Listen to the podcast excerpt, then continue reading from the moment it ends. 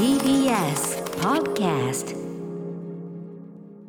時刻は6時30分になりました。11月22日月曜日。TBS ラジオキーステーションにお送りしているカルチャーキュレーションプログラムアフターシックスジャンクションパーソナリティの私ライムスター歌丸。そして月曜パートナー TBS アナウンサー熊崎和人です。ここからはカルチャー界の気になる人物動きを紹介するカルチャートーク。今週も11月限定のこちらの企画です。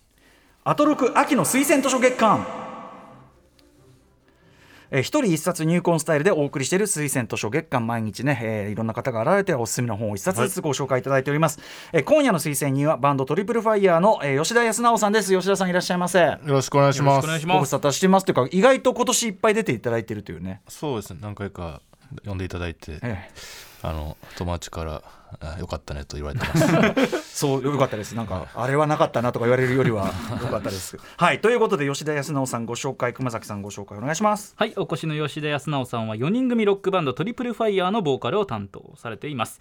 2006年に早稲田大学の音楽サークルで結成され2010年に現在の編成となりました。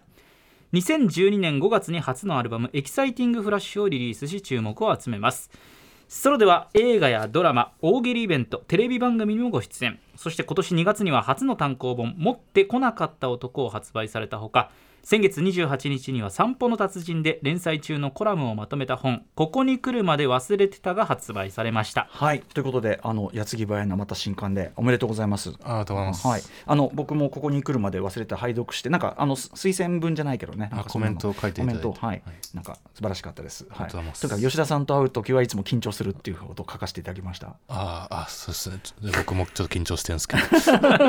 いやいやでもね、あのー光栄でございました。あのねリスナーの方も読んだという方から来てるんでちょっと紹介させてください。板さん、えー歌丸さん熊崎さん吉田さんこんばんは。どうもこんばんは。えーここに来るまで忘れてた。読みました、えー前著持ってこなかった男は粘っこい情念をネチネチ口移しで飲まされているような読み心地でしたが 本作は乾いた切れ味が口当たりよく一遍読むごとにきっちり1分半くらい打ちのめされる凄みがありました。誰でも経験するようなちょっとした油断や怠惰、えー舐められ侮られが積み重なった結果生活が蝕まれていく過程がいちいち身につまされます。ハードだな、えー心に堆積したよどみを捨てずに見つめ続けながら淡々と生活を送り失敗と傷つきを繰り返していく吉田さんにはもはやハードボイルドさを感じます、えー YouTube チャンネルも最高です。吉田さんのこれからの活動も超期待していますという板さん。ああ、ものすごい理解者がいますね。うんね でもね。いやいや本当にあの板さんのおっしゃる通りで。でもなんかなんですかね。吉田さんのななんかこう吉田さんの書かれる文章の読み味って僕まだうまく言語化できない感じもあるんだけど、こんなみこんだけ身も蓋もないことを書く人もいないんだけどうん。でもなんかその先になんか突き抜けていく何かあるというか。ね。あ、そうあってほしいですね。うんなんかさらけ出しすぎてるって結構言われるんですけど。うん、いやでもすそのそれも含めて素晴らしいし、まあでもああいうふうにものを見てる人をねと会うのは緊張するなというようなことをね私はね書かせていただきましたけどね今日もビールでも飲んでいただいてね、はいリラックスしていただいてというねはい。これも吉田さんご存知の通りだったのね。はいということですいません今日はあの推薦図書月間ということで一冊選んできていただいております。えっ、とお知らせの後吉田さんのおすすめの一冊をご紹介します。吉田さんよろしくお願いしますよろし。くお願いします。はい、ここからは秋の、えー、アトロク秋の推薦図書月間です。今夜のゲストはバンドトリプルファイヤーのフロントマン吉田康直さんです。吉田さんよろしくお願いします。よろしくお願いします。すさあそれでは吉田さんおすすめの一冊お願いします。表現を少し舐めていたかもしれない。保坂和志著書きあぐねている人のための小説入門。はいということで、もう表現を少し舐めていたかもしれないっていうのは吉田さんの新刊のタイトルでもおかしくない、うん、はいということでどんな本なのか、まずは、えー、と著者のご紹介から熊崎君からお願いします。はい、この本の著者保坂和志さんは1956年山梨県の生まれです。鎌倉で育ち早稲田大学政治経済学部を卒業1990年プレーンソングでデビュー。95年には「この人の息」で芥川賞を受賞されました。その後も97年には季節の記憶で平林太鼓文学賞谷崎潤一郎賞を受賞。最近で言いますと2018年です「こことよそ」という作品で川端康成文学賞を受賞されています。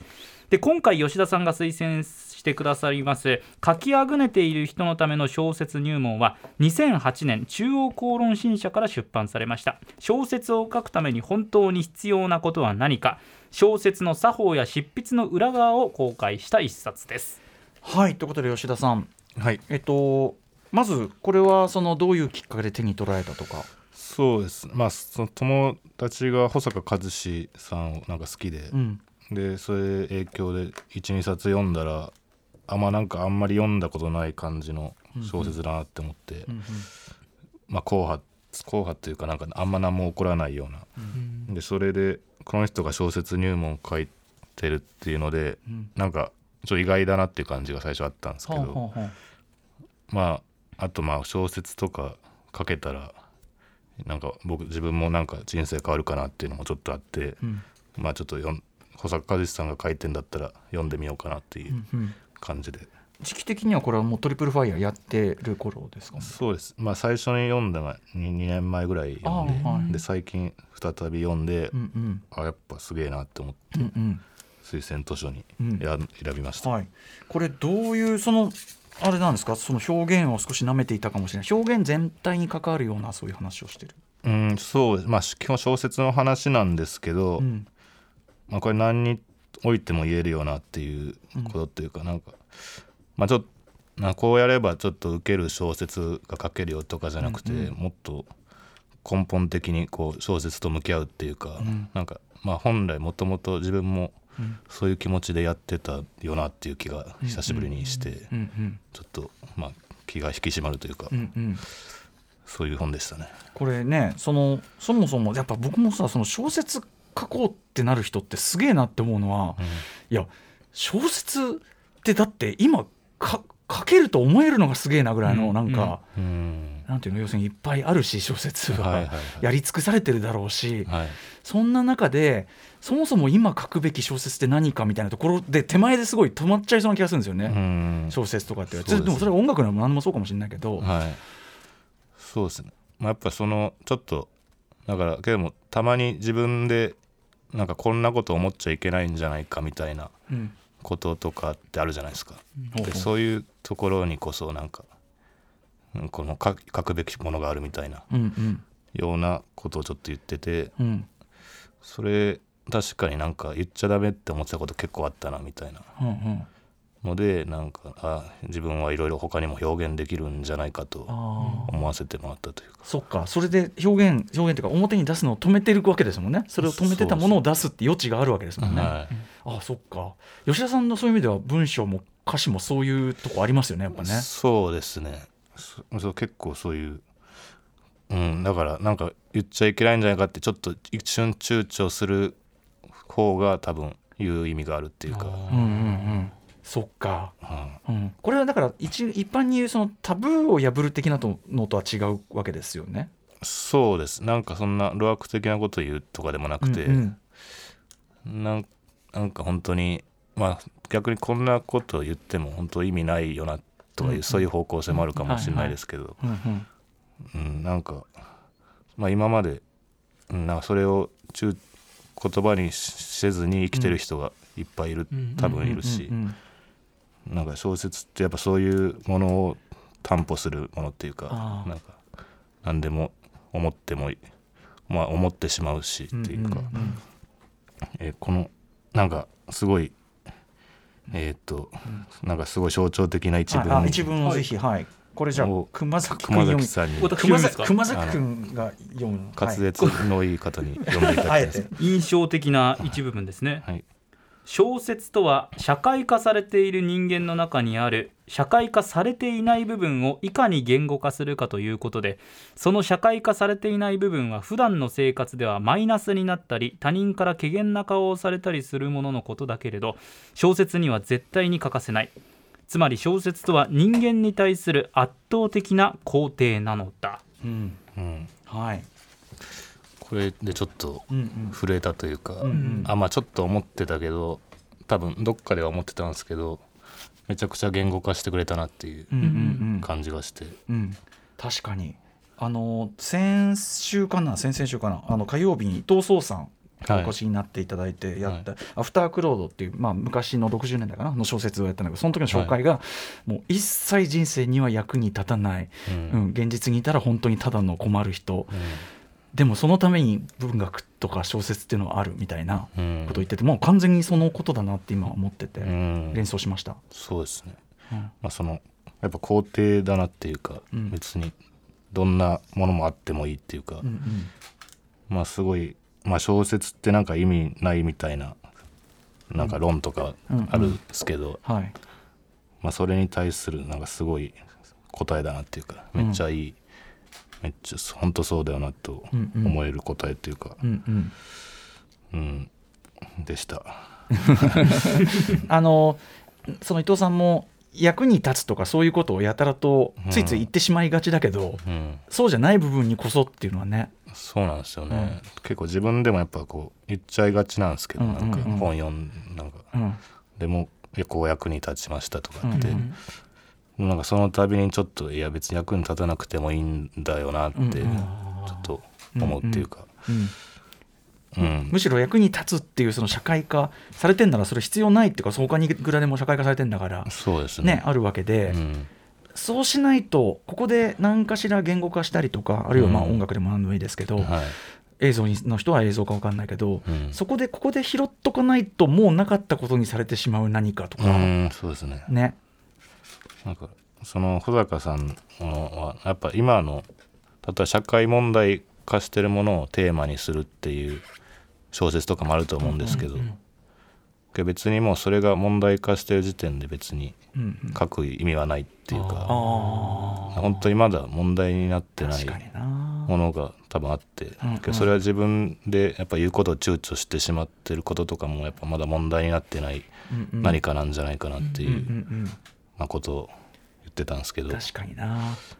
や本当そうだなって思いました。これあれだね。ついさっきそのさあのドラマをとあるドラマを進めるときに、まあこれはこれで別に面白い作品だからその面白さのあれとしてすごく今のその自分たちと関係ある感じがしてグイグイ来るみたいだけど、うん。確かにこれ一面ではここの「地獄園」読んでるはすごくそこをうまくやってるんだけど、うん。そうじゃなくてさなんかこう問題を共有している者同士がそれを確認するためだけにこう社会的テーマっていうのがあるようなものもさ表現としては、うん。それがまさに多分保坂さんがおっしゃっておっしゃってるうん。もう問題化してる時点でそれはじゃあその表現いちいちしなくてもうん。いいもんじゃないかっていうのに近いことなのかなと思ったんですよね。うん、そうですね。まあまあ確かそういうまあそういうねすすでにあるものを言ってめっちゃ面白い作品とかもいっぱいあると思うんですけど、うんうんでもやっぱその小説っていうのはそこまで広い射程のものなんだよっていうんううん。ことを言ってもらった感じがうんうん。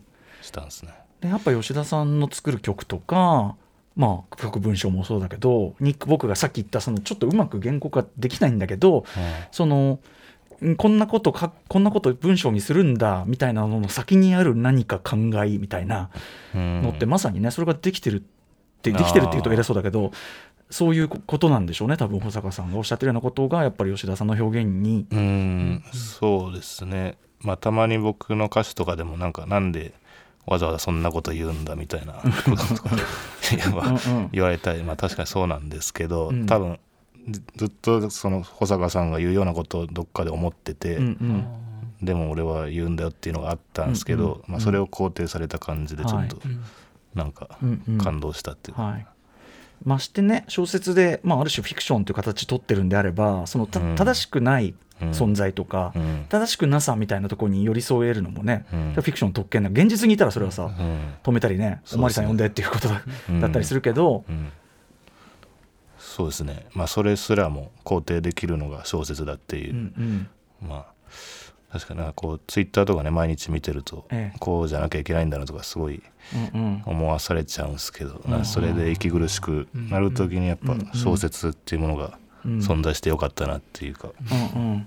うん。なるほど。まあそういう、まあ、こういうね本買って書こうとしたんですけど、うん。まあ、まだ小説書いてないんですけど、小説っていうのはねそうですよね、でも僕もうすでに吉田さんが書かれてるものは僕も勝手に吉田文学だって言ってますけど、ああもったいないお言葉を、うん、でもそういう領域っていうか、ねはい。だから吉田さんがでも表現するにあたってじゃあそのなんていうか読む前と読む後だとやっぱりご自身の、うん。まあ、表現全般ってはい。ちょっと心持ちが変わった感じですか、そうですね。なんかまあちょっと軸がまあもうちょっとなんかはっきりできたかなっていうか。ああ確信を持って、うん、そうですね。まあまあ人からなんかなのなんでわざわざそんなこと言うんだみたいにななった時にも、うんいやなんかこれ絶対的な肯定だから人間に対するみたいな 感じで思いやいやいいいいそうだよね、うん。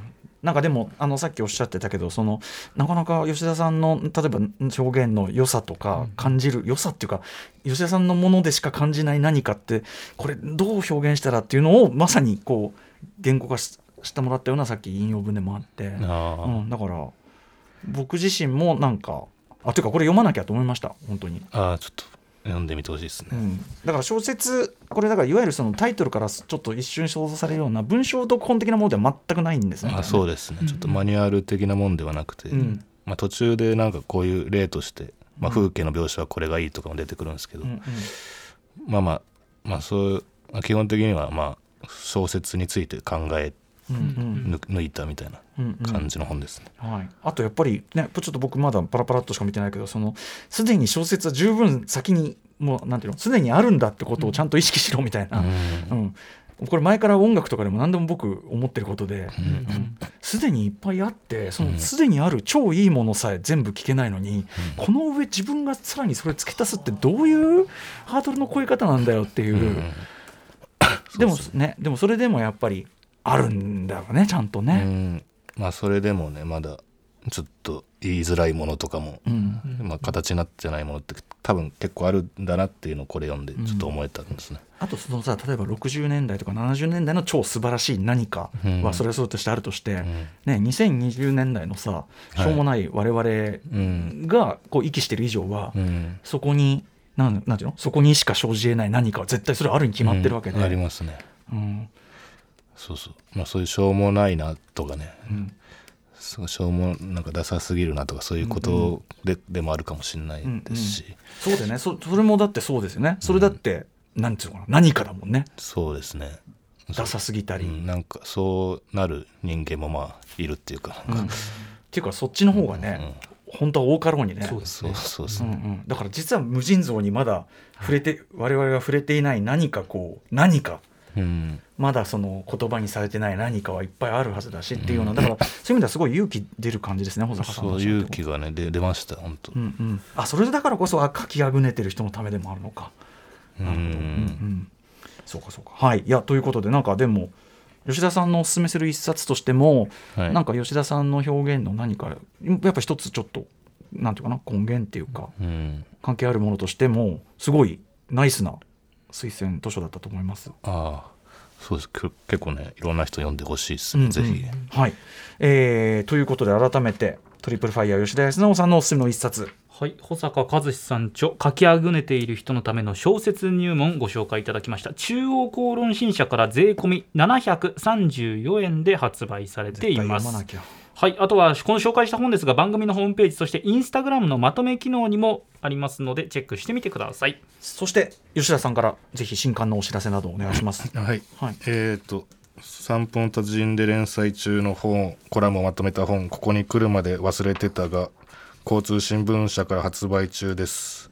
1650円です。これぞね吉田さんが吉田さん愛で書き留めていなければ、はい。はい、もうなかったことというか、そうですね、まあ、人によってはなぜそこをほじくり返すかというような そうですことも含まれますが。はい、ん。相当なんか出しちゃってるっていうか、ん。まあはずちょっと親親とかに読まれたくない感じで。も読後感がさっきのメールにもありましたけど読後感は爽や爽やかってちょっと語弊があるかな。なんかねわ全然悪くないんですよね。うん。なんか。なんだろうなハードボイルドなんですかね。あ確かあのちょっと自分の情けなさとかに割と自覚的だからうん。ちょっとなんか悲哀とか悲しい方にいかないっていうのを誰かがツイッターで言ってくれててそうか。それをはいそうですよね。なんか吉田さんってこういう話を無表情でするもんね。お面白おかしくですらないっていうさ、なんか結構ね人に怪げな顔をさせがちっていう。でもそこがねそこがいいよ。そのだから面白い話にカテゴライズされるようなことじゃないかもしれないしね、はい。して滑らない話貸してくれんなってことですよねね、そうですね。なんかそういうのも言っていこうよっていうかうんうん。感じですね。はい、吉田さんの佇まいにもちゃんと意味があるってことですよね。はい。はい、だから緊張したりされたりするというのもね、これも大事なことですよね。緊張感保っていきましょう。はい行きましょう。はい、いい加減だな、はい。ということで今日の推薦人はトリプルファイヤー吉田康直さんでした。またちょっとあの例のバンド天国の時も吉田さんすごい面白かったからぜひ、はい。ああいう企画とかもお呼びいしてやぜひお願いします。あの時もね貴重な音源も出していただいて、あれ今までのラジオで一番褒められました人から。今日も素晴らしかったですよ。はい、ということで、えートリプルファイヤー吉田康直さんでした。ありがとうございました。ありがとうございましたありがとうございました。アトロク秋の推薦図書月間明日のこの時間は漫画が好きすぎる芸人吉川キッチョムさんがアトロク初出演吉本漫画研究部部長でありますキッチョムさんに入魂の一冊ご紹介していただきます Station. After Six Junction.